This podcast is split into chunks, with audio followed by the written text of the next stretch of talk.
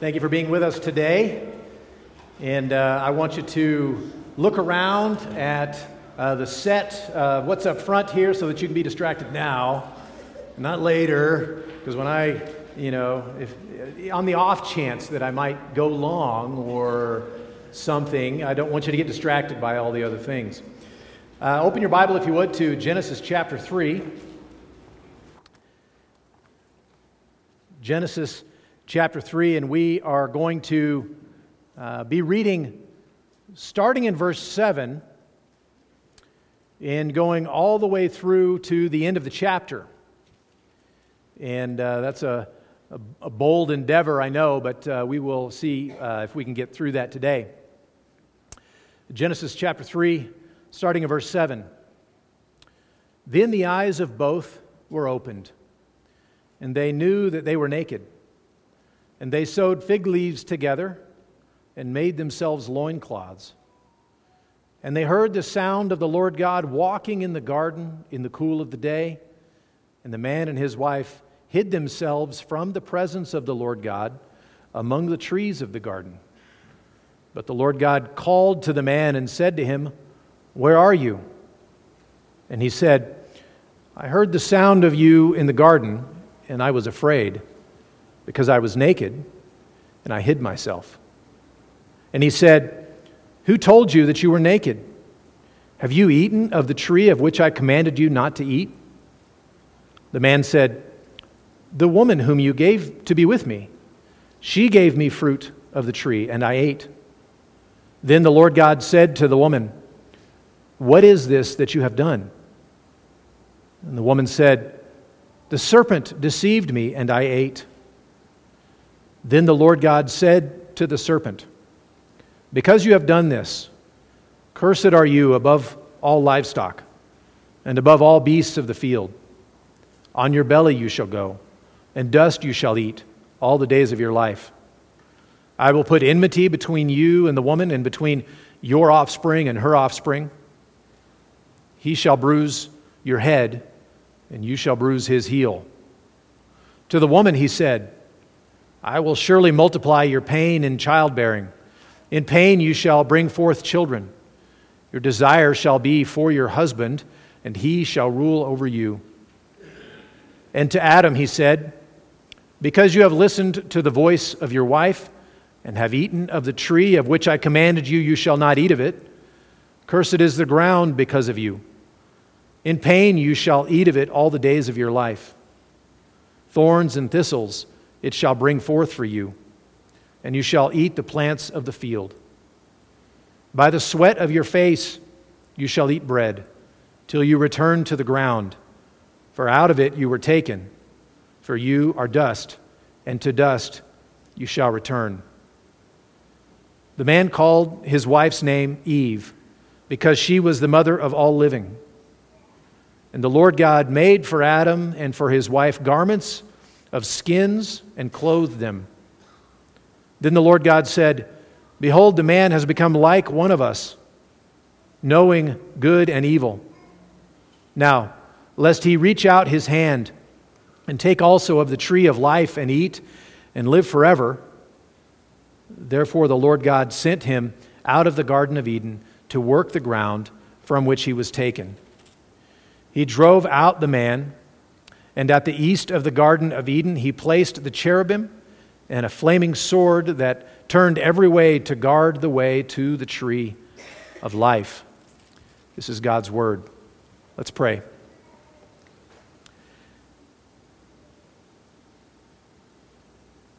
Our Father and our God, we read this chapter we think about its contents, we think about what caused um, these words that we read today, and we're struck with our own sense of guilt. We're struck with our own falling short of your glory, our own sin. We're struck with the fact that we have followed suit, that we could be reading about us in this chapter and not about our first parents.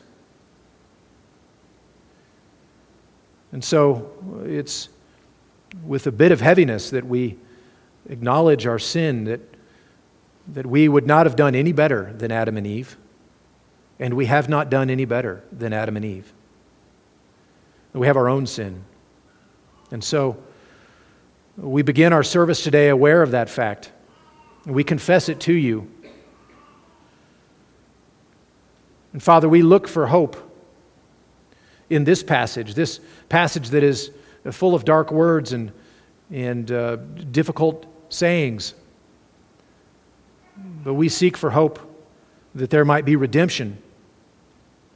And Father, we know the story. We know how this ends. We know that uh, the book does not end in Genesis 3. We know that it points forward to Jesus. And, and so when we bring our sins and we confess them to you, we look for forgiveness in Christ. And we rejoice that you have sent him to pay the penalty for our sin. And so we confess our sin. We find forgiveness in Jesus.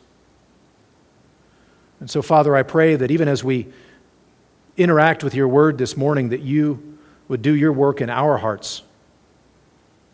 Not just that we're thinking about ancient history, we're thinking about our lives. And so we pray that you would minister to us from your word. In Jesus' name, amen. So, our passage today is, uh, of course, a, a, relatively dark one. And we've entitled this message, What Comes After Sin? And everything leading up to this moment has been, uh, at least leading up to this chapter, has been glorious and has been a highlight of God's creative work and all that He's done and uh, how He has blessed man and how He's blessed this creation and, and all of that. And in the, in the context of that, in this garden where uh, Adam and Eve were placed, uh, we read this instruction given back in chapter 2. In verse 16 and 17, the Lord God commanded the man, saying, You may surely eat of every tree of the garden. But of the tree of the knowledge of good and evil you shall not eat, for in the day that you eat of it, you shall surely die. And so that was the, the paradise, and that was the instruction given to the man in that paradise. And the warning given that if you if you break this instruction, if you break this command, if you disobey, the result will be death. And so we know in uh, reading the rest of Scripture, and we know in observing our own lives that there is death. It's a part of our experience in a way that, uh, that is painful. And so, when we come to our passage today and we come to uh, the sin that we talked about last week, the question arises for us what can be done once sin has entered the picture? And that's not just a question for the distant past, is it? The question is for us as well what can be done for us in our lives once sin has entered in? And that's the question we will be discussing today. And so, as we work through this uh, large section, I want us to be very conscious to put ourselves in the story, to understand uh, the story in a personal way, not just out there, not just objective. I think sometimes we can uh, study Scripture, we can read Scripture, we can even listen to sermons, and we can keep it out there. And it's something that we can, we can try to understand, distant from us and removed. It's out there. But Scripture is telling us true things about out there, but it's also communicating right here to us. And so today I want us to be very conscious to place ourselves in the story, that we're not just reading about two other people, but we recognize ourselves in this story as well. That we are descendants of this couple. And we have inherited uh, the, the, the results of their actions, and we have followed suit in our own lives. We've inherited those problems, and we've done many of the same things. And so, we want to see this morning if we can identify the effects of this story in our own lives. Okay? So that's, that's our deal as we start into this. And when we look at sin, we talked last week and the week before about this previous, previous passage and, and how sin came into the picture. And today we want to talk about kind of the, uh, what comes next, what, what happens after this. And I want to uh, see three basic categories of events that happen right here. First of all, we see that uh, confession is essential. What happens when sin comes in? Well, confession is essential. And we see this uh, right off the bat when we look at verse 8. They heard the sound of the Lord God walking in the garden in the cool of the day. And the man and his wife hid themselves. If you, if you pause right there and just think for a moment about the tragedy of this, that here, God who has made them, the one they know as Father, the one who has blessed them, the one who has given them every good thing, the one they have this perfect relationship with, the one that they should run to and want to hug, want to be with. Instead, they hear the sound of him coming, and the man and his wife hid themselves from the presence of the Lord God among the trees of the garden. You see, right off the bat, we see sinners avoiding God. And that continues, doesn't it? As we read about this, as we read these words, we can easily imagine what it was like for them when they heard God coming. It's tragic, but we can easily imagine it. Because when we've sinned, we know that being in God's presence is not our first desire. And so, for these two who had uh, enjoyed perfect fellowship with God, now they're aware of their sin. And when they hear Him coming, their awareness of their sin increases. And so they run and they hide. They avoid God out of fear, which is something new to them, something that's a result of their sin. And so they want to hide.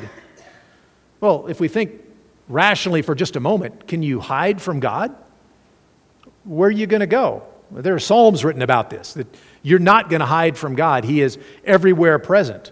And so, whether you go someplace high, you go someplace low, you go someplace hot or cold or far away or across the water or anywhere, there is God. You can't run away, and surely they know that.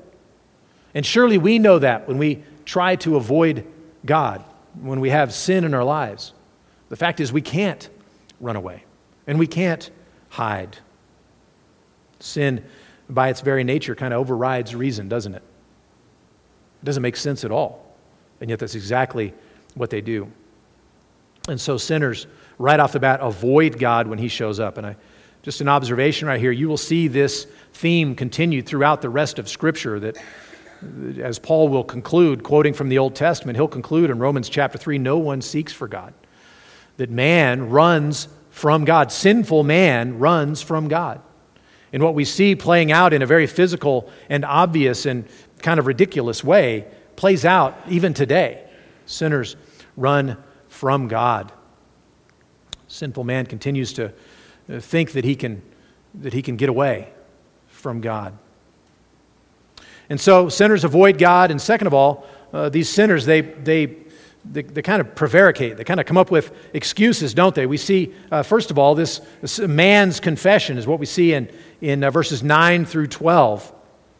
The Lord God called to the man and said to him, Where are you? Now, if ever there was a rhetorical question, this is it. All right? God is not seeking, you know, I've been looking for you, Adam. I can't find you anywhere. I don't know. It's a rhetorical question. Where, where are you? And the answer, of course, Adam does answer the question, but the answer ought to be, I am before you, God. That's what it ought to be. But instead, verse 10, he said, I heard the sound of you in the garden, and I was afraid because I was naked, and I hid myself.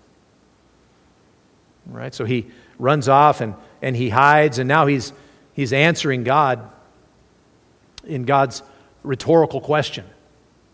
Why, why would God ask this rhetorical question? It's not so he can learn information. He's, he's, he's seeking a confession from Adam. He wants Adam to own up to what he's done. Adam, I, have shown up uh, like I have perhaps in the past, and it's the cool of the day, the time for us to walk together. I'm here. Where are you? Why aren't, why aren't you here like you've been before? He, he wants Adam to think about that. He wants Adam to deal with his own guilt, to confess his own sin. But instead, we see Adam saying, Well, I heard you coming, and I was afraid because I was naked, so I hid myself. I want to notice in passing there are two new concepts that have arisen that weren't there before sin. And that's this kind of fear that would cause them to run away from God, and the second is shame. They were naked before the fall, and it wasn't a problem. And now they're ashamed. They're ashamed of who they are. They're ashamed of being exposed. There's, there's something different. Now they, they want to hide. So they have this fear and want to run from God, and they have this shame. They want to hide themselves from one another and, and from God. So he says, I was naked and, and I was afraid, and so I hid myself. In verse 11, he said, Who told you that you were naked? Something's changed, Adam. Your nakedness isn't what changed, something else changed. It's your own heart. Something else has changed. He's trying to get Adam to recognize this, he's trying to get Adam to own up to this to recognize what has happened in his own heart. Who told you that you were naked? Have you eaten of the tree of which I commanded you not to eat? So now God gets right to it. You see, Adam had tried to uh, put off answering this question as long as he could. Well, it was this, and well, it was that, and I was, you know, I was afraid because I was naked, and so I ran and I hid, and that's not really the point, is it? Point is, did, did you eat of that tree? I, I gave you one instruction not to do. One prohibition Did you eat of that tree which I commanded you not to eat? Look at Adam's response in verse 12. The man said, Time to own up, right? I mean, God has got him, you know, backed into a corner. There's no, no alternative. Like it's very clear. He's asked him a, a direct question. This is the problem. The problem wasn't that you were naked. The problem wasn't that you were scared that I was showing up. The problem is deeper than that. Here's the problem Have you eaten of that tree? So, time for the man to own up. The woman you gave to be with me, she gave me fruit of the tree and I ate. Right? That's the, that's the first time, you know, no, it, it, this thing happened, right? God has him. God is addressing this very question. He knows exactly what happened. Adam knows exactly what happened. And yet, Adam still has the gall to say, well, it was really her, right? Blames it on the woman. And so you've got, you've got a, an infection that's already made its way into the first marriage, where you've got blaming going back and forth, right? And it still happens today. We blame one another, right? That we, we find guilt in the other, and I would rather point out your guilt. I'd rather point out my wife's guilt. I'd rather, I'd rather address things that way and keep the attention off of me and, and focus somewhere else, right? Well, that, that happens, right? Not in the best of marriage moments, but in every marriage. It happens. But, but Adam's not done, really. He says, The woman whom you gave me. Truth be told, God, there's a problem here. And it's the gift that you gave me, this woman. Boy, did you mess up, God. you didn't know what you were giving me. You didn't, you see how the blame is now shifted? It's not just, it's not adequate to, for him to, you know, no, it's really look at her, look at her. No, he also says, and you have your own fault in this, God, because you're the one who gave her to me after all, right? The guts, the guts that he had. To be able to say that, that he would, that he would uh, address the guilt of the woman first, and then even address the guilt of God first before he finally says, and, and I ate which is, which is what he should have said. The question was, Did you eat of that tree? And the answer is, I ate of that tree. But he takes a while to get there, doesn't he? And so he, he blames the woman, and he blames God, and he blames, you know, the, the only two people he has a relationship with. There's no one else to blame. Like he's run out of places, right? And he finally says, I ate. Right? And so you see sin has already begun to work in the heart of man. That it wasn't just a, a, a, piece of fruit, it wasn't just this particular act, that now it's begun to seep in and affect even this relationship, even his view of God. Can you imagine? So that's the man's confession, and it's not really outstanding, is it? He does everything he can to get out of it. And finally, only very reluctantly at the end, after having blamed everyone else, does he finally say, I ate. So that's the man's confession. Nothing to write home about. The woman's confession comes in verse 13. Then the Lord God said to the woman, What is this that you have done?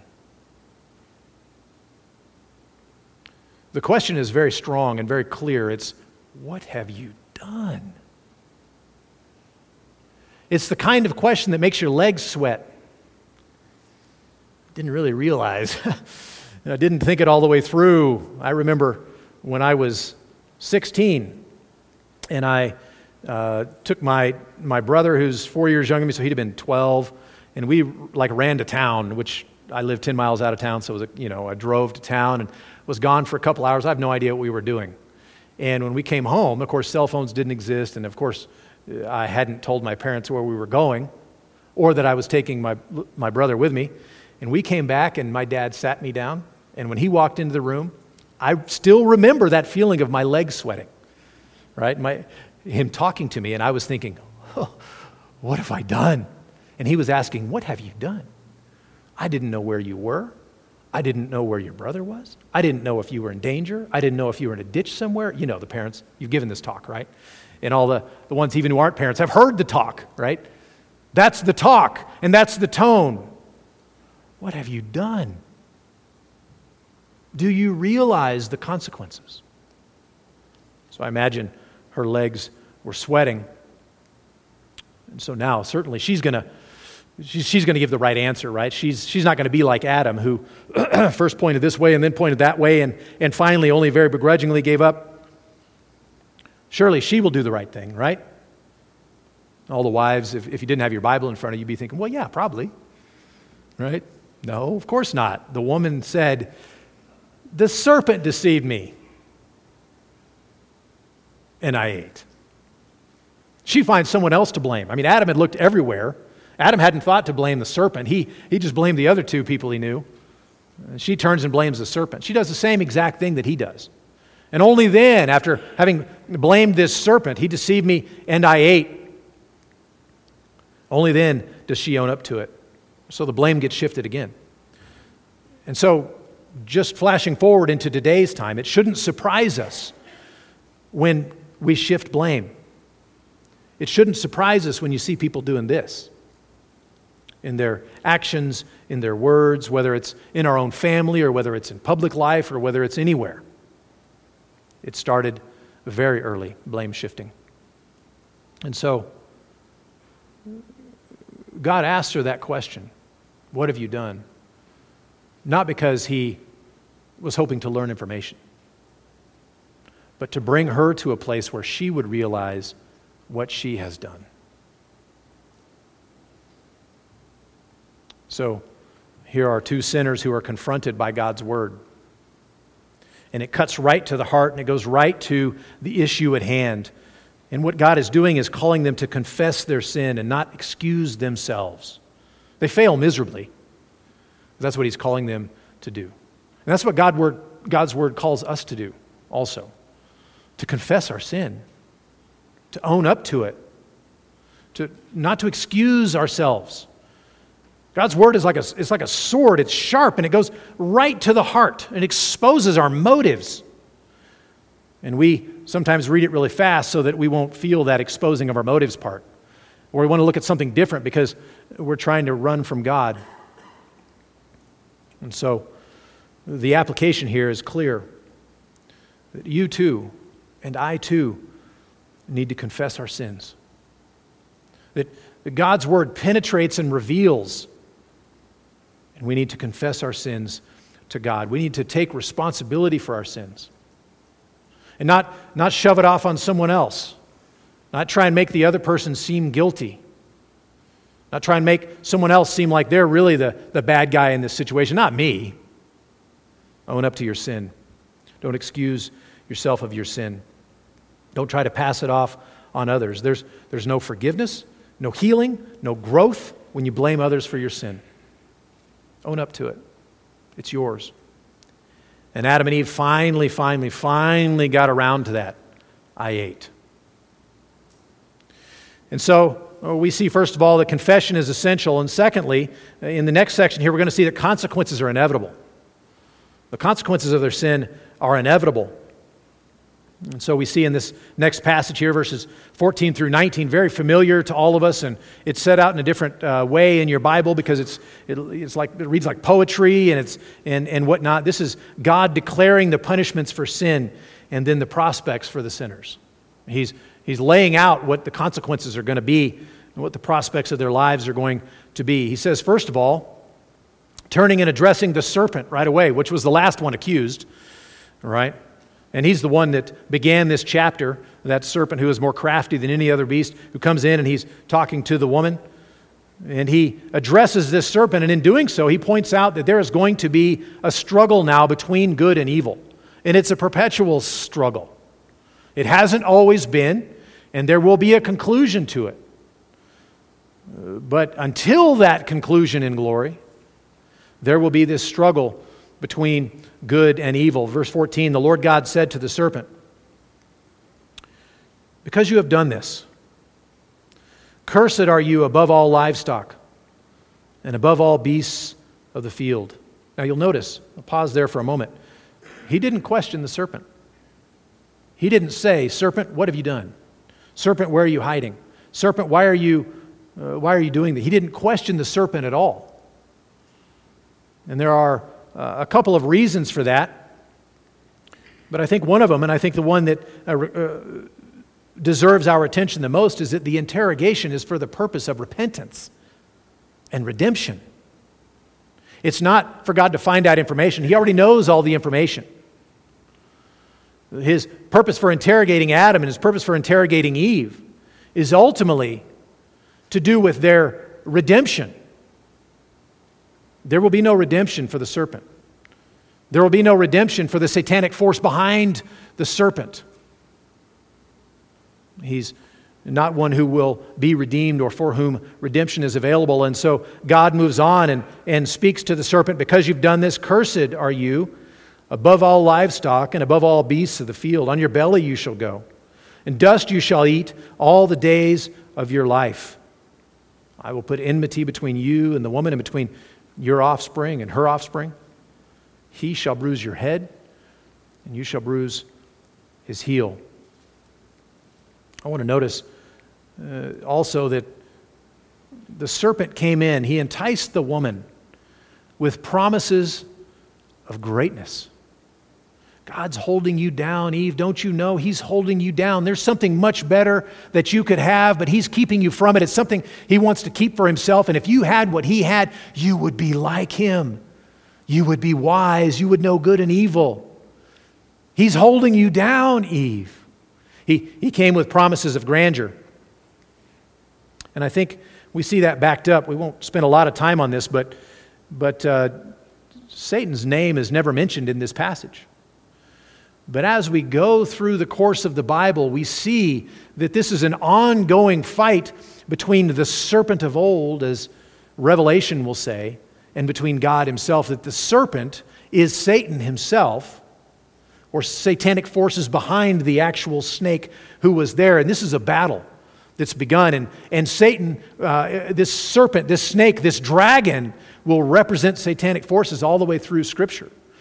And we read a couple of different places in uh, the prophets that, that, are talking about a judgment upon statements about these kings the king of Tyre, king of Babylon, making statements about these kings that sound a lot like what's going on in Genesis chapter 3 and gives an idea that these, these kings were actually driven by satanic forces, representative of Satan, and so that words said about them can be applied to Satan. And I'll read a couple here.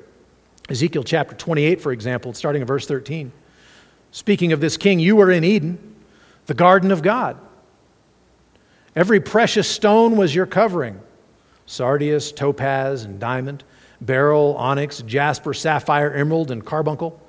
And crafted in gold were your settings and your engravings.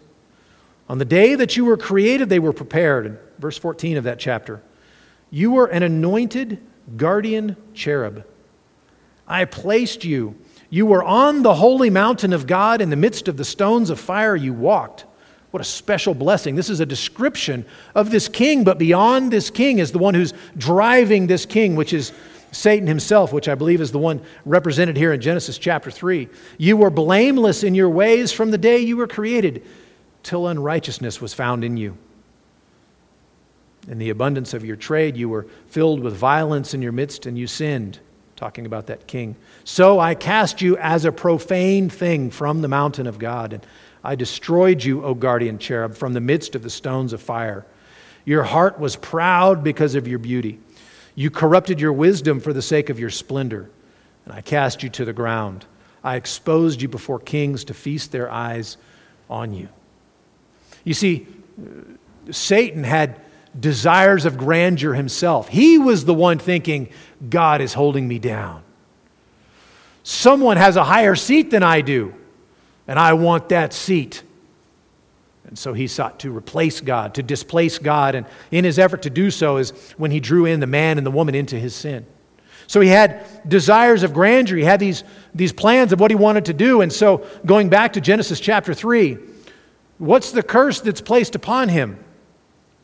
Cursed are you above all livestock, above all beasts of the field. On your belly you shall go, and dust you shall eat all your days. You wanted grandeur, you wanted the highest place, you wanted the throne on top of the mountain of God. Instead, you're going to slither in the dirt all your days. And so, the exact thing he was seeking is the thing that is most taken from him. But he continues and says that there, this woman that you brought down, this, this woman that you tempted, that you uh, sought to bring low, yes, she's brought low, but she will have a seed, she will have a child. And you and her offspring will do battle perpetually until the time comes when one of her offspring will crush your head. You slithering around in the dirt, striking at his heel, he's going to step on your head, crush your head, though you got in a strike on the heel. And so, this serpent who wanted great things, this Satan who uh, had his eye on God's throne, as it were, has his end confirmed by God. There will come a time when you will not sit on that throne.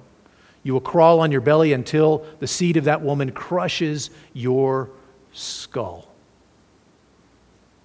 And you'll be done. You'll be ended. You'll be brought all the way low. And so his doom is sure. It's proclaimed in the beginning, which to the serpent was a curse, but we're not the serpent. And to us, it, it's a promise. It's a promise that this, this sin that we're enduring, the consequences that we're enduring right now, there will be a time when we will be delivered from that. So there is abasement of the serpent himself because he sought greatness above his station. God assigned him the lowest, the most humiliating position, crawling on the ground, eating the dust until his head was crushed. And in those same words, we have redemption for the man. Redemption for, for mankind, because the serpent sought to trip up the woman, the seed of the woman would be at perpetual enmity with the serpent and would ultimately crush his head. And so the enemy would be destroyed.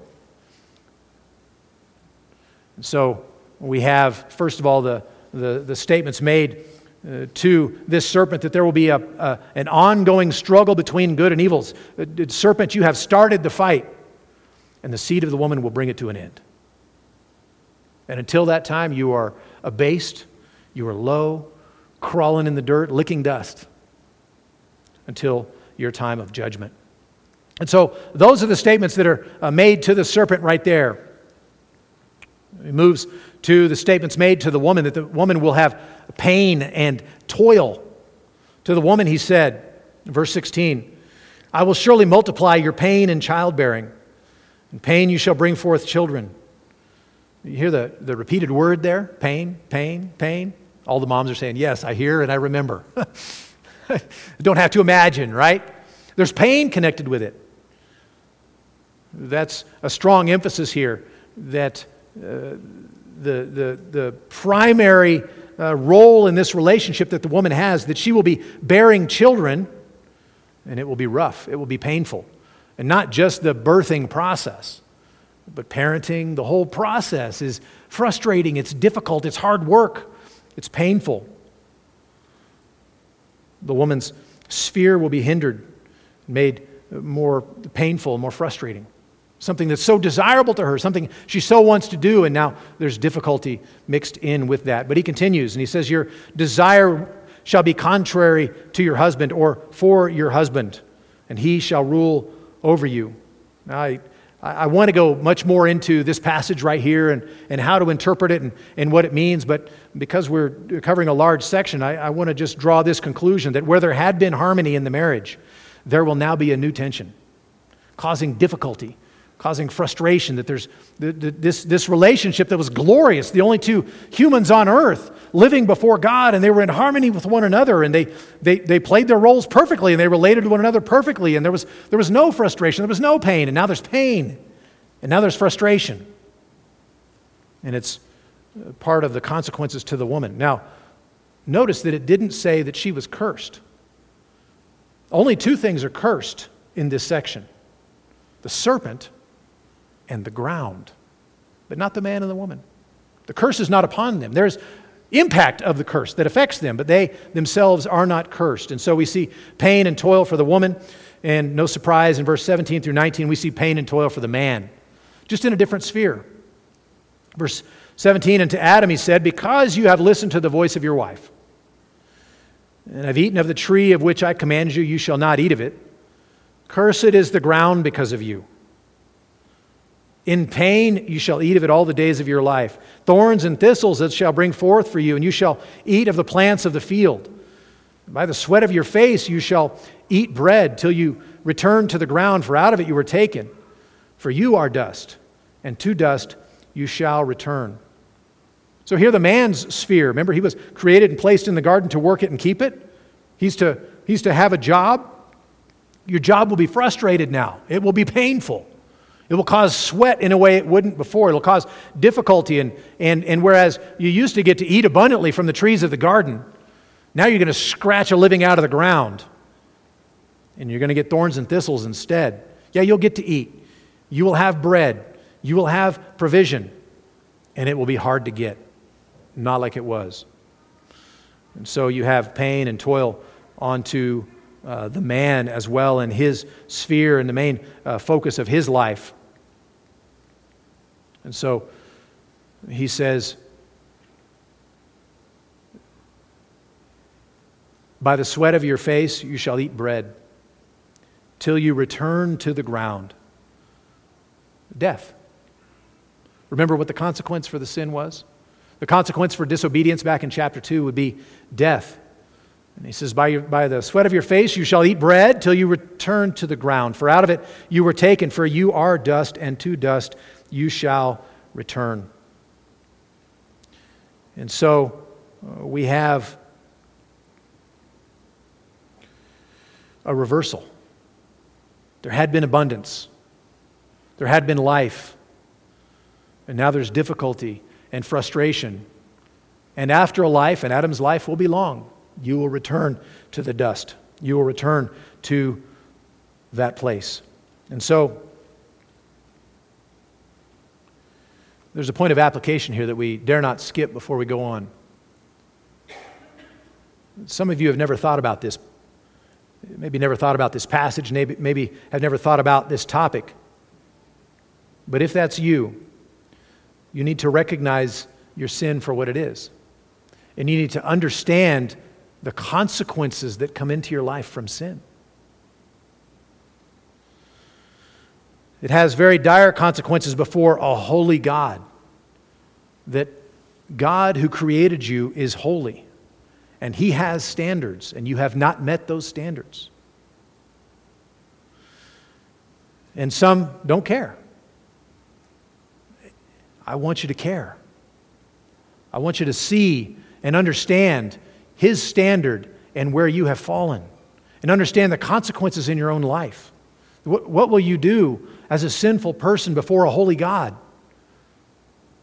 Well, you'll try to run like Adam and Eve tried to run. But God will find you.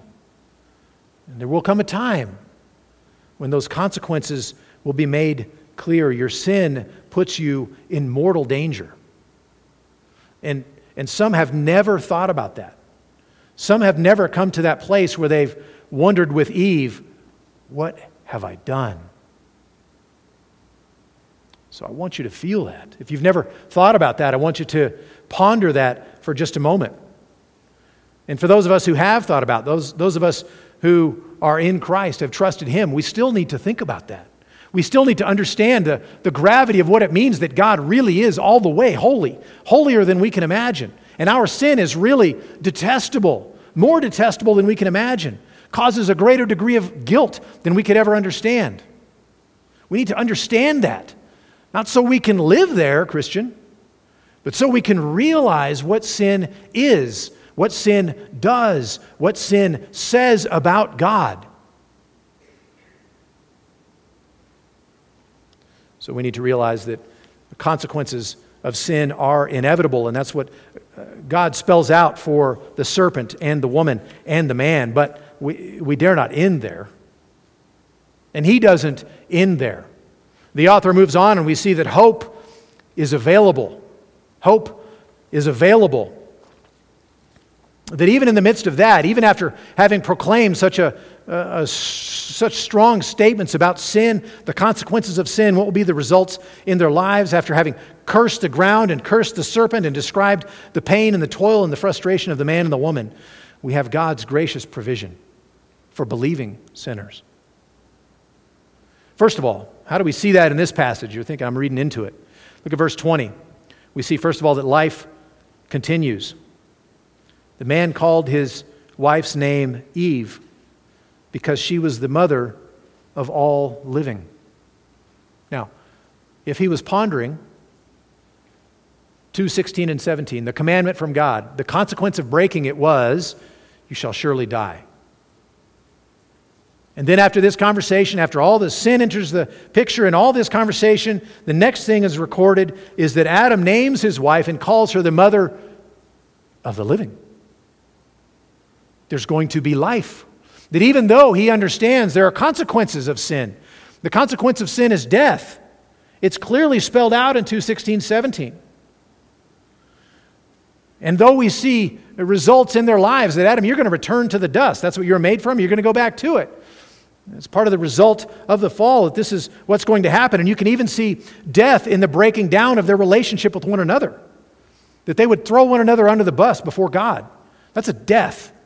And you see death in their relationship with God, that, that when He shows up, then rather than wanting to be with Him, rather than wanting to bask in His presence and wanting to worship Him, they want to run and hide. That's death. That's a breakdown in the relationship that, though there has been so much evidence of death, though they've not died yet physically, though they will, when Adam names his wife, he calls her the mother of all the dead. No, the mother of living all the living. There's going to be life. There will be life. We can look forward to life, not just tilling the ground, not just having babies, not just this life. There's, there's, a, there's a sense here that points far beyond Genesis chapter 3. There will be life, probably reflecting back on the seed of the woman. There's going to be a victory over this enemy. There will be life. And so he names her the mother of all living, an indication that life continues. But it goes on. There's an indication that shame is covered as well. Look at verse 21. And the Lord God made for Adam and for his wife garments of skins and clothed them. You remember when this first went down? They first realized they were naked, their eyes were open, and they became wise, right? And so they made for themselves coverings, garments out of leaves, fashioned them for themselves. They covered themselves up as best they could because they're trying to hide their shame. They're trying to hide their guilt. They're trying to hide who they really are. They're hiding from each other. They're hiding from God. They're, they've got this shame. Verse 21, God Himself makes for Adam and for his wife garments of skins, and He clothed them. He covered their shame. We, we dare not read past that too fast. It's not just, you know, a leather outfit or something. It's not just, you know, a fur coat that he made for them. He covered their shame. Now, they had done their best to do that. You know, they, they wove together or whatever they did, they sewed together, they fixed together some kind of garment. You know, they made kilts for themselves or whatever, I don't know. But they, they did their best to, to solve their problem, and they failed miserably. Or their shame was still evident. God comes, and He Himself clothes them. And notice what He clothes them with skins. Skins. He gives them new skins. He, he provides for them a covering for their shame that requires the death of another. And so we have the first sacrifice being made. Whether he killed the animal, whether they killed the animal, an animal was sacrificed. An animal gave up its life to create outfits for Adam and Eve. Here you have, you have this first evidence, this first idea of why sacrifices take place. And this concept of, of, of, animal sacrifice, of course, is going to continue on through the rest of the Old Testament, all the way into the New Testament. This is, this is what's going on, right? You have this, this conception that there needs to be an animal put to death to pay the penalty for which I deserve to die. And you've got that picture that would have been ingrained in their minds. Well, it stems from right here. But ultimately, the problem wasn't that they were naked, was it? The problem wasn't their shame. That's a symptom. The problem is their sin. And so this points forward. God covering them, clothing them with, with garments of skins, points forward to what will ultimately happen, not, not just the blood of bulls and goats. That points beyond itself as well to Christ Himself, the one who will come and stand in their place, who will bear the wrath of God that that is directed at them, at you, at me. That he will stand in that place and he will bear that. That he will provide his own skin, as it were, his own life of obedience, his own righteousness to clothe us, which is language Paul uses in the New Testament. That we would be clothed in Christ.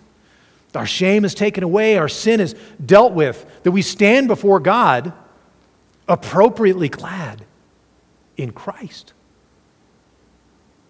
And so we see that their shame is covered. Now, here it's in a picture, it's in garments of skins that God made and clothed them, but it points forward to this idea that, well, but that doesn't deal ultimately with their shame.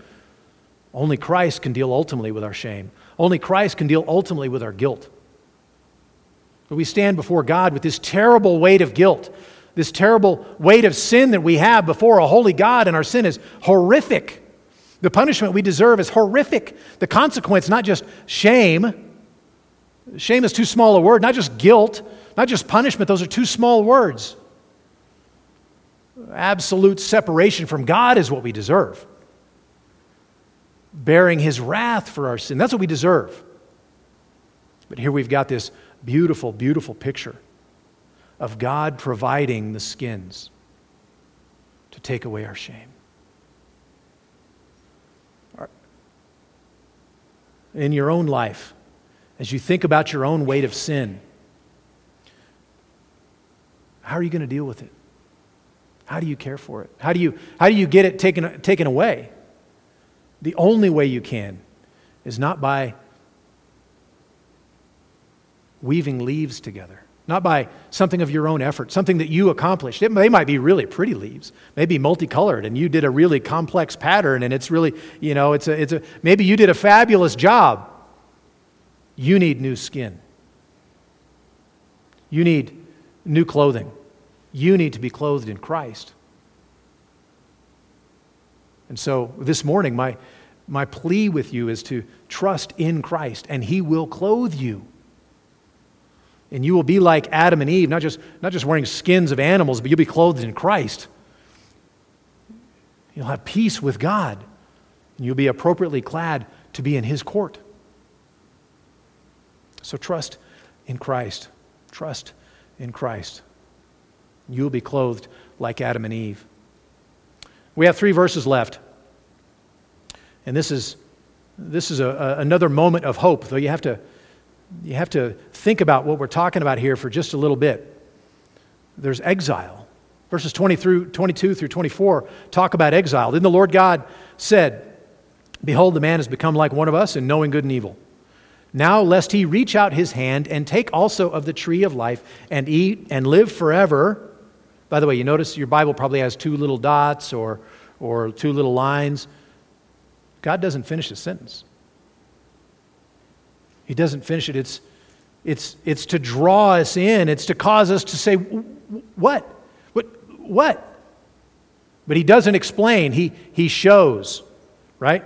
Listen again to this sentence. He doesn't finish it. Now, lest he reach out his hand and take also of the tree of life and eat and live forever. There should be a second part coming. But he doesn't speak the words, he does the thing. 23 Therefore, the Lord God sent him out from the Garden of Eden to work the ground from which he was taken. He drove out the man, and at the east of the Garden of Eden, he placed the cherubim and a flaming sword that turned every way to guard the way to the tree of life. Sounds awful. And it is. But it was a merciful awful. He drove them out lest they take of that tree of life and live forever in a fallen and unredeemable, irredeemable position, in a way they couldn't be redeemed. Lest they be locked there, thank you. Lest they be locked in that place and, and be beyond redemption. God mercifully kicked them out. It was merciful to them. You have this picture that the, the tree of life would have, would have done something to them, would have made it so that they would have lived on in this state. And he didn't want that because he's thinking ahead to redemption. He wants to redeem them, he's protecting them. Just like the curtain that protected, uh, uh, kept everyone from going into the Holy of Holies. Well, it, it, it, it created separation. It demonstrated the, the distance, the, the, the inability of sinful man to enter into the holy presence of God. But why? Because sinful man entering into the holy presence of God is destroyed. And it's merciful. God was looking forward to when he was going to, going to deal with this. He was looking forward to redemption to come. And so, right now, he wants to bar them from the tree of life in this condition. But the tree of life returns. The tree of life comes back in the future. And we see in Revelation chapter 2 and verse 7, for example, Paul is speaking, uh, I'm sorry, John is speaking to the, uh, writing to the church in Ephesus, the Lord speaking. To the one who conquers, he says, I will grant to eat of the tree of life, which is in the paradise of God. It almost sounds like it's a kind of a metaphor, like, oh, you remember back in the paradise of God? Remember in Genesis 1 and 2, and there was that tree there, the tree of life. And, and so it, it, it might be like you get to go back and you get to partake of that, and, and, and it's a picture of tree of life, but it's not just a picture. He's talking about something bigger and better. He's talking about what will be. And so we see also in Revelation, verse, uh, chapter 22, verses 13 to 14, Jesus says, I am the Alpha and the Omega, the first and the last, the beginning and the end. Do you think he might have authority to grant entrance? Blessed are those who wash their robes so that they may have the right to the tree of life and that they may enter into the city by the gates. There's the tree of life. Jesus says, I get to grant entrance. I get to grant people to partake of this tree of life. Remember when, when you got kicked out of the garden to keep you from the tree of life? I'm letting you back in. And how is that that we get let back in? He says, Blessed are those who wash their robes. How do they wash their robes? How do we wash our robes? Christian, you've, you've gotten your robes dirty.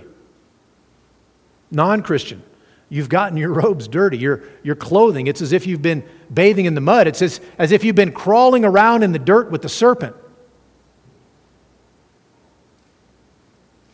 A Christian is one who recognizes himself in Genesis 3 and not in a flattering way. I see myself there doing those things. We've sometimes been tricked by the enemy into sin. And we have often run willfully, headlong, heedlessly into sin. We see its fruits in our lives and in our relationships. We see the effects of sin. We see the harm that our sin has done. We see the separation that it's caused between, between us, and more importantly, between us and our Creator God. The Christian has seen his or her need to have our, our, our shame covered and our guilt removed. That's what a Christian is. Someone who has recognized those things. We've recognized our dirty robes and have come to the one place where we can have them washed, to Jesus Himself, who is the Alpha and the Omega. So that by faith in Him, we have our robes washed. We receive new skin. We receive the clothing, a covering, the, the garments made of His, His sacrifice, His life, His obedience, skins, as it were. The seed of the woman who has finally won the victory for us and given us life. That's what it means to be a Christian. And so if, if you don't recognize those things, my, I, I want you to recognize that this morning your own guilt, your own place, and that Jesus says, I will wash your garments. You trust in me. That is the only way that we can have our clothes made clean. That's the only way that we can be clothed appropriately to be in God's presence, is by faith in Christ and his finished work. And so, Christian, I want us to think about this and rejoice in this. I want us to take sin seriously. I want us to repent of our sin, recognize what it does, the, the, the destruction that it does, recognize what God has paid in the face of it to, to redeem us from that, that we would be a repentant people, that we would hate sin, not think lightly of it, that we would hate it because of who our God is. And if you don't know Christ, it's my desire that you would realize God's holiness and your guilt, and that your legs would sweat, that you would realize the position you're in, and that you would run to Christ, who is the only one who can clothe you appropriately to be in God's presence, that you would trust in Christ. You would find your, the guilt of your sins removed, paid for in Him. The seed of the woman who crushed the head of the serpent. And you would find His righteousness placed upon you so that you stand before God forgiven and righteous. You will have peace with God. So, as we read Genesis chapter 3 and work through what all is here, I hope, I hope we placed ourselves in this passage, or rather, we saw this passage working itself out in our lives because this is the story of us.